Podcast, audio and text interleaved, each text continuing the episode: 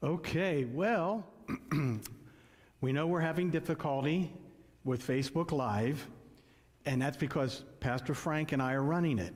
Now, the expert Eric's running back there now, so while he's doing that to help us, let's sing another song. Do you want to build a snowman? Okay, we know where that's from. We're not going to do that. But I'm waiting for the nod from Eric to see if we are a go. I think we are. So, we're in the book of Micah. Pastor Jason covered the first two chapters last week. Be praying for them. He's speaking at Snow Camp at High Point as a speaker, and our teens are there with the youth leaders.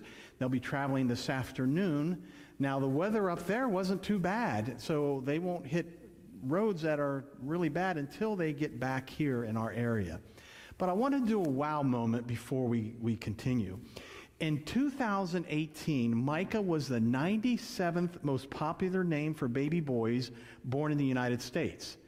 97th. And last week, Pastor Jason said that name, Micah, Michael, Mikey, Michelle, whatever derivative, who is like the Lord. Well, I don't think my mother would agree with that, but anyhow, it's, it's there for a wow moment.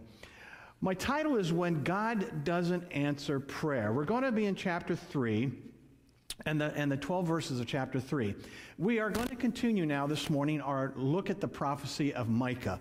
He was a minor prophet in the Old Testament. Micah is not minor because he was less important than others, but because it was a shorter book. That's all. They say that Micah is a little book of Isaiah. Micah wrote in order to bring God's judgment against his people, to indict them for their sins and pronounce a divine sentence on them. So far, as we've studied, Micah has told God's people, the Israelites, God was going to punish them for years of disobedience, rebellion, and oppression of the weak and innocent. Think about it. The, when they were in Egypt, they were the ones that were oppressed and weak and innocent. And now here they are doing that same thing to themselves. God has put up with their, with their ungodly behavior long enough. He said, that was it, and was going to punish them through ruthless and wicked people that Pastor Jason told us about, the Assyrians. And they would destroy the nation. The Israelites were about to reap what they had sown, and it was not going to be pleasant. It was not going to be pleasant at all. However, in the midst of judgment, and this is, this is the beauty of God's mercy, Micah offered hope.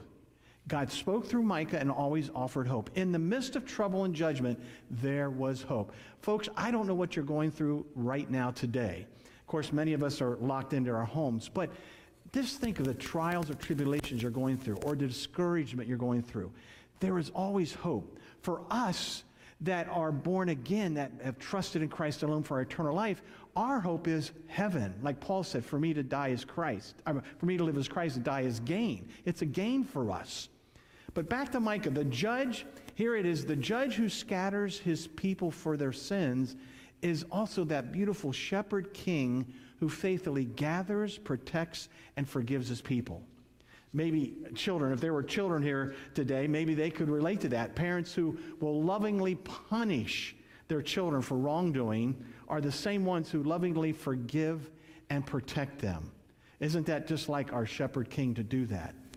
So throughout Micah's prophecy, he moves between God's judgment and God's forgiveness. There's a back and forth that we see of Micah telling God's people that they have done wrong and God was going to punish them, and then telling that, that God was going, also going to help them and save them from destruction.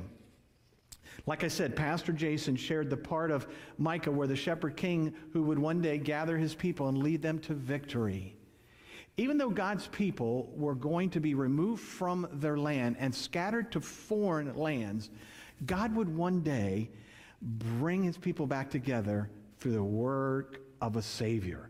It's interesting. He had the problem of Israel, chapter 1 and 2, and then the practical of living, chapters 4 through 6, and the promise of God, chapter 7. Notice the missing chapter 3, that's what we're going to be sharing today. It could fall under the problem of Israel, but we're going to look at it first because it deals with just leaders. So today's passage, chapter 3, verses 1 through 12, goes back to Micah's prophecy regarding Israel's punishment for their sin. The focus of this section of Micah's prophecy is, is God's judgment against two primary groups in Israel the political leaders and the spiritual leaders. To these leaders, Micah wrote that God was not going to answer them in the time of need. Can you imagine God not answering you in time of need? Because they had done wrong and led God's people astray. He was not going to answer them when they needed him. Now, it's interesting, as, as Pastor Frank and Eric and I are here, we can almost visualize where people are. So I'm going to look over here and say to, to Max and Carol and, and Kenny and Kathleen and Jonathan and Lisa, who usually sit in that section, can you imagine God on answering you? Kyle Drake, can you imagine God on answering you? The Rambones are over here and, and the Pyatts. Can you imagine the, the, the Lynches and on and on, Paul and Cindy? We kind of know where people sit every Sunday, and I'm envisioning looking at you and saying, can you imagine God not answering you in your time of need? Have you ever had those times in your life? when you felt God was not answering you? Think about it.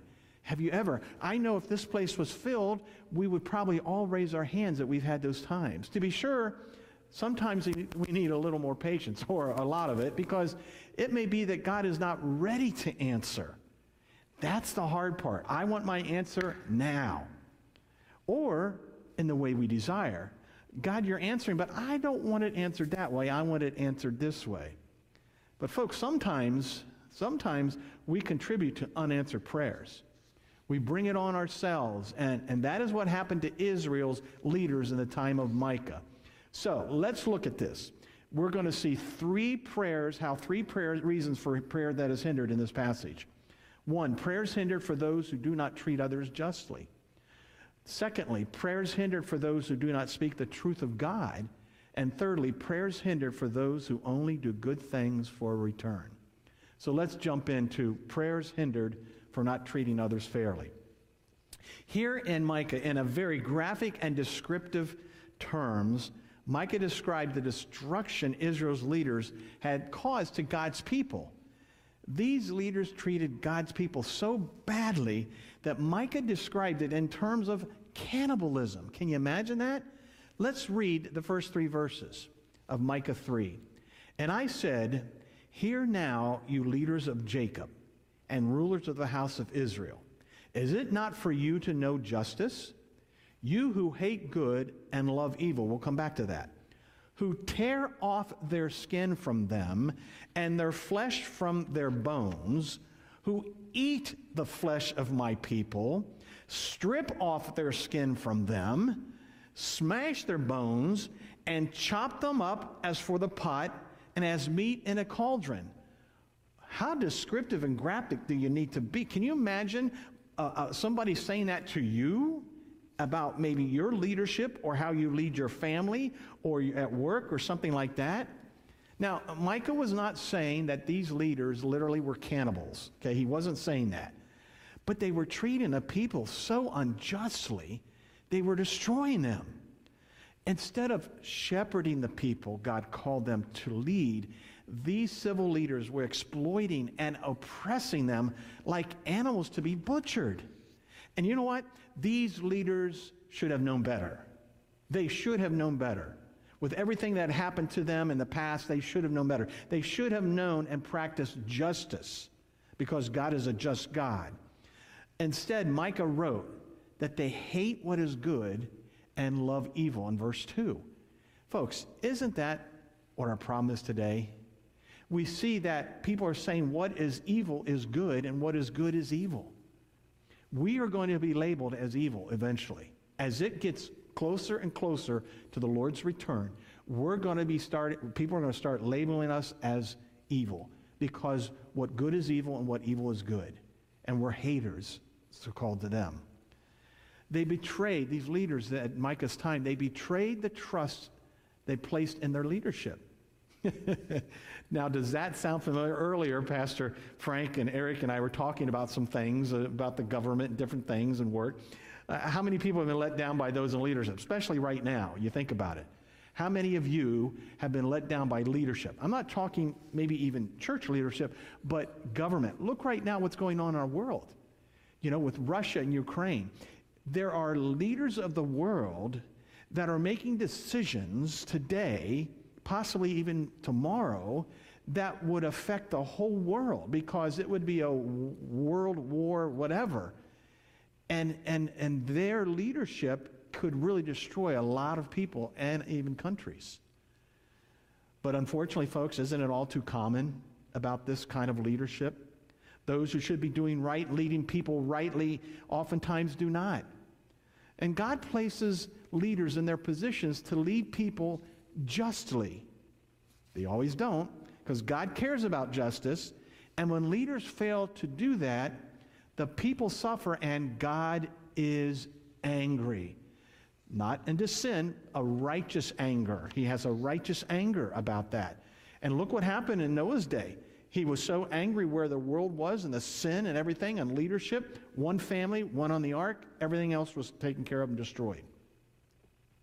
So, what a contrast, as Pastor Jason brought about the shepherd king, what a contrast these leaders are to the good shepherd king from the previous chapter who will gather his people, who gather them, and will lead them to freedom. Isn't it great that Israel became a nation in 1948? That, that they're starting to gather back even back then. They became a nation. And isn't it interesting that all the nations around them want to destroy Israel? Why? Because it's a God thing. Micah pronounced judgment on those corrupt leaders of Micah's day because these leaders acted wickedly. God was not going to answer them when they call on him for help. Can you imagine? Just as these leaders had no doubt refused to hear the cries of the people, they were supposed to be leading justly. So God would refuse to hear their cry in time of need. There's a verse, verse 7, that's Micah 3, that says this The seers will be put to shame, and the diviners will be ashamed. Indeed, they will cover their lips because there is no answer from God. Can you imagine the, the, the kind of the, the physical thing going, he's not going to answer us, covering their mouth. He's not going to answer us. And, and, and we don't really have to limit this passage to civil leaders. Certainly, they carry the burden and responsibility of leadership. But might what Micah prophesy here apply to everyone as well? Let's ask some questions, ask ourselves some questions this morning. How have we oppressed others? Have you treated someone else unfairly? Have you done something to hinder someone else's faith? I was told a story about a lady that uh, used to live out of state for several years, but then moved to New Jersey and has been here quite often. And, and she said the Holy Spirit convicted her about something that happened probably 20, maybe, maybe, no, maybe 40 years ago. And she said to me that, she said, God convicted me about something I said to someone I used to work with out of state about 40 years ago. I went, really? I said, what did you do? She says, Well, I tried to find that person and, and track down their phone number and, and called and found out that they were on hospice and, and dying. And she was able to uh, have a conversation and uh, speakerphone and say, I am so sorry that when we were working together, I said to you, nobody wants to be with you, nobody likes you, and, and did some terrible things to her. And now you think 40 years ago? And yet this lady felt led of the Spirit to ask forgiveness to this person. And she did. And later, the, the, the lady passed away. Can you imagine what would you do with that if the Holy Spirit, during a quiet time or during a message, touched your heart and said, Remember when you said something? And you may have asked God for forgiveness, or you may have forgotten it. Boy, would you follow through like this lady did? Because have you treated someone else unfairly? Have you done something to hinder someone else's faith? Have, have, and how have we oppressed others? I just want to challenge you with that. Think about it. Think about it. What can we do to encourage folks to come to Christ and be part of his church? That's another thing we have to think about. Perhaps God's unanswered prayers are a result of unjust or unkind acts towards someone you know. Think about it. Prayers hindered for not treating others fairly. Second one, prayers hindered for not speaking the truth about God. Now, the second group, which Micah pronounced God's judgment, was Israel's prophet. In chapter 2, we read, Don't say such things. The people respond, Don't prophesy like that. Such disasters will never come our way. They didn't believe that. Perhaps some of these people were, who, who said this were the false prophets in Micah's time. They only preached good things when it suited them. A prophecy for a prophet or prophets for peace were these guys. They would tell you something good if it suited them or if they were paid. Like Balaam, give them a little money, uh, maybe some food in their bellies, and they would pronounce God's blessing on you. These false prophets were not really concerned about the spiritual condition of the people. They didn't care whether the people they were ministering to were doing right or wrong. They led them astray and they lied about what God really said. So I may make some people uh, angry this morning, but I, I thought of a belief system in our country and around the world, basically. And I thought, wow, I have to go to someone that's an expert in this area. So I knocked on the door of Pastor Frank. And Pastor Frank had a couple books, and he's here this morning, so a couple books that he gave me and stuff. And, and I, I was looking through and reading them, and, and I came across something like a mortal sin, a grave slash mortal sin. So I asked Pastor Frank, I said, Have you ever committed a grave mortal sin when you were a Catholic? He said, Yes, I did.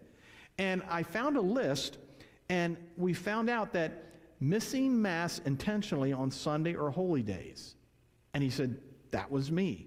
Another one that he wasn't sure about was willful failure to fast and abstain on Ash Wednesdays or Good Friday.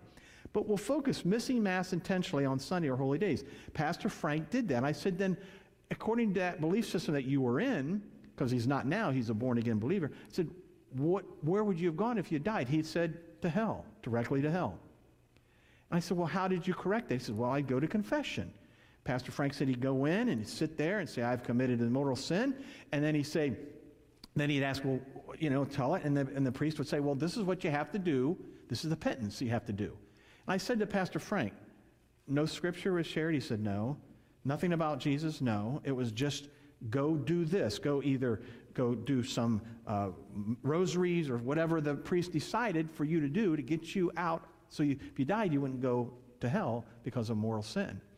Then Pastor Frank and I, we know we had a, knew a man that the, the very top of the list here that I have, leaving the Catholic faith for another religion or practice, mortal sin. It's actually the second one on the list. And we knew a man that did that.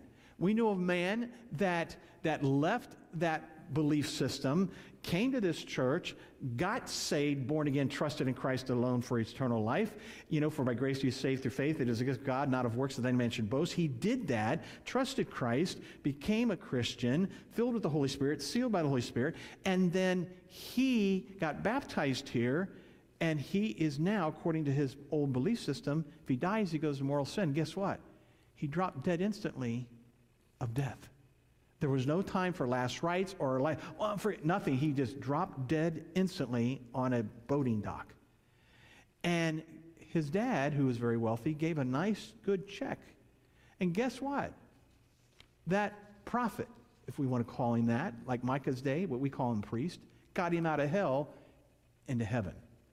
This is exactly a modern day thing that Micah was addressing to the prophets back then.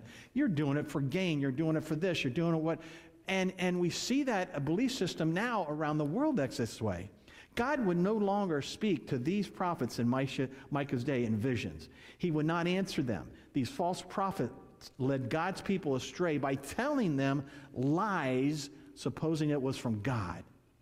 Maybe you have known folks like this. They distort God's word for their own purposes. They speak God's promises when it suits them, but ignore it when it doesn't. These people are, are not really concerned about the spiritual condition of the, those they serve. God told them that he was not going to answer them. Think about that. The God of the universe was not going to answer them. They had done wrong and he was not going to listen to them. Oh, folks, we must be faithful to obey and speak God's word, not just when it's convenient or our prayers can be hindered. Now, let me share something with you about husbands a minute. It's a little sidebar here because there's a verse in 1 Peter 3 7 that I want to share. You husbands, in the same way, live with your wives in an understanding way as with someone weaker, since she is a woman, and show her honor as a fellow heir of the grace of life. And here it is in big, bold print so that your prayers will not be hindered. Husbands, if you're not doing that, your prayers will be hindered. So I just threw that in there so you can be careful and make sure that you're doing what that verse, first part of that verse, so your prayers won't be hindered. Now, the last one here is prayers hindered for doing good things for a return. Now, that could kind of harmonize with the second one, but a little bit different here. The third way in this passage that prayers were hindered was that Israel's political and spiritual leaders were doing things strictly for a return. Justice was bought and God's word was purchased. And Micah 3:11 says her leaders pronounce judgment for a bribe, her priests teach for pay, and her prophets divine for money. Yet they learn, lean on the Lord saying, "Is the Lord not in our midst? Catastrophe will not come upon us." How blinded these prophets and leaders were in Micah's day. You know, I just want to say this, and I don't mean this in a harmful way, but wouldn't it be wonderful if those that knew how to write books and produce material, that they would say, you know what, Mr. Publisher, just cost, just charge what it costs to produce it so we can get this material in people's lives so they can mature, they can learn maybe about anger or anxiety or stress or different things that they're facing, discouragement from the Word of God. And I, I God's gifted me to be able to write a book and do these things. And, and I don't want any money for it. I just wanted to get in the hands of the people. Wouldn't that be refreshing? Well, Pastor Frank and I knew somebody that did that, Ron Burris. Remember Ron Burris, Pastor Frank? All his material was free to use, didn't cost you a cent. I admire that. There's a lot of money in writing books. Why do you think people do it? Well, I want to get it to, I want to get this stuff that I've learned to other well then don't charge for it. Don't get paid for it. Wouldn't it be great to be able to buy a Bible that hardly cost anything? Just whatever it costs to publish it? So, okay, let me get off my soapbox. Back to these leaders, okay? These leaders led the people for something in return. It wasn't because they generally wanted to serve the people. And somehow, these evil men thought they could act wickedly and get away with it. They did, think about it. They did not believe Micah's prediction concerning God's judgment would happen. It's not going to happen. They didn't believe it. They believed God was for them and would not punish them for their sin. Sometimes folks believe that they could do evil and still expect God's blessings. Because of their wickedness, Micah wrote that judgment and destruction was coming. Look at verse 12.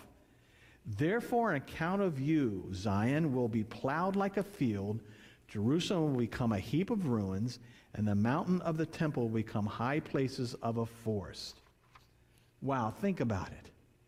Think about it. You know, there's people that, well, let me move on. I, I, I don't want to say that right now. Do you have a genuine concern for the people in your lives? Let me just ask you that. When you see people sitting in, in a church with you, do you see them as chair warmers? Filling a seat, increasing the numbers of the church? Or do you see them as living, breathing souls who might be spiritually lost or discouraged? I guarantee you, today, those that are watching, those that can't watch for uh, various reasons, if, they, if you all were sitting here in the auditorium, I could look to each one of you and say, Have you ever been discouraged in your Christian life? I guarantee you, every hand in this auditorium would go up because every one of us faces discouragement. Discouragement. We need each other. Do you see people as means to an end, money bags for what you want, or do you see them as people loved by God with real spiritual needs? Do you see people, all people, as precious souls to be won for Christ? You see, as a spiritual body, the body of Christ, the church must be genuinely concerned about people, both for their physical and spiritual needs. The primary mission of the church, universal, that one that Jesus gave us in Matthew 28 is to make disciples of all nations. Look at the verse. You've heard this, you've read this, you've been preached about it, but I'm going to do it again, and we'll, in the future we'll do it again. And Jesus came up and spoke to them, saying, All authority in heaven and on earth has been given to me. Go therefore and make disciples of all the nations, baptizing them in the name of the Father and the Son and the Holy Spirit, teaching them to follow all that I commanded you. And behold, I am with you always to the end of the age. Folks, we can do that without a church building. Nice chairs, music, instruments, a coffee place in a lobby. Now, all those things are not sinful, all those things are they're not bad. It's great. I'm glad we have comfortable chairs. We have heat and air and things such as that, instruments and, and music and things. They're not sinful. Our, but our primary mission is to see people as spiritual beings who need a relationship with Jesus Christ and to go make that happen. Now, I'm not saying that we control who gets saved and who doesn't. But God has called all of us to be obedient and share the good news and to make disciples without expecting a return. Think about it. I knew a man that, that led people to the Lord, and he expected them to be loyal to him and to back him if he as a leader if he wanted this way or that way or if there was a vote he wanted them to vote. And i and, and that's expecting something in return. We don't want that from the, those that we share christ with and that, trust christ for their eternal life. We don't expect we want them to be loyal to jesus christ. Can you expect now i don't know where you fit in but again somebody has to prepare the land and there's various ways to do that then someone has to come and furrow the ground there's ways to do that. Then someone has to come and plant, and then someone comes along and waters, and it grows, and then God gives the increase and uses people to do the harvest.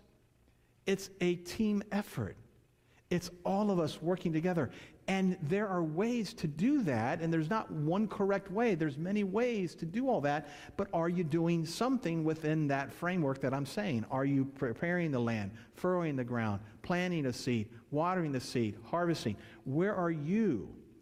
See, with this passage, we see several reasons why God wouldn't answer the prayers of the corrupt leaders of Israel. And if we're not doing the mission of church, will he really answer our prayers? We can really summarize all of them into one statement the practice of injustice or sin in any form leads to alienation from God. Think about that. Hear what the prophet Isaiah said about this in Isaiah 59, 1 through 2. Similar to what Micah said. Behold, the Lord's hand is not so short that it cannot save, nor is his, is his ear so dull that he cannot hear. But your wrongdoings have caused a separation between you and your God and your sins have hidden his face from you so that he does not hear. Isn't that what Micah just said? Not only to the Israelites, but also to the leaders. Sin causes separation between God and us. Now, let me pause there. Let me talk to unbelievers first. There's a separation. Uh, Pastor Frank has an illustration of two cliffs, and there's a big gulf fix there, and you can't get from one side to the other side unless it's via the cross, Jesus Christ. Because he paid the penalty for sin. He died for the sins of the world. And you have to accept his, him as your Savior to be saved, to be born again, to be a new creature in Christ. As old things pass away, everything becomes new. That's what happened to Pastor Frank. He went from that belief system to the Word of God, what is true about the Word of God and about Christ. And now he has Christ as a Savior. There's a separation. The only way to, to stop that is to be born again.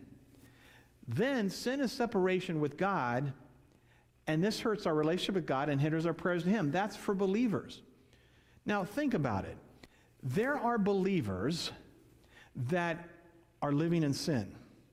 And it's interesting because what they'll do is when they're confronted, the first thing they do is say, Oh, but look at so and so. Oh, look at that person. Look at that person. Look at that person. Look at that person. Look at that person. But they're not telling the whole story. They're only telling a half story. You know, tell the whole truth, nothing but the truth. A half truth's a lie. So they're not telling the whole truth about the situation. They're not telling you that, that oh, they repented, got right with God, and now are living and maturing in Christ again. They don't tell you that side of the story. They just tell you, oh, look what he did or she did, and blah, blah, blah, blah, blah, and on they go. Because they're trying to justify their sin. So they have to compare. There's no win in comparison. Spell it out. There's no win in comparison. They have to do that to justify what they're doing, and they're not right with God. There's a separation now between them and God. Doesn't mean they're not going to go to heaven if they're really genuinely saved.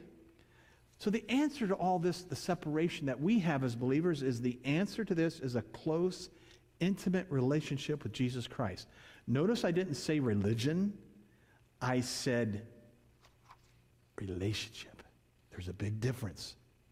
So back in Micah, here he is. He railed again the unjust rulers and false prophets of this day who led God's people astray, but he offered this advice in Micah 3 8. On the other hand, I am filled with power, with the Spirit of the Lord, and with justice and courage, to make known to Jacob his rebellious act and to Israel his sin.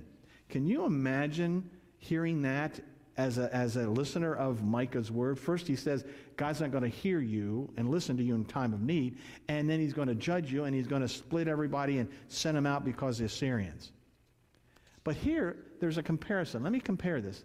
The false prophets were motivated, motivated by greed. But Micah was empowered by the Spirit of the Lord for his prophetic ministry. We're empowered by the Holy Spirit. Think about it.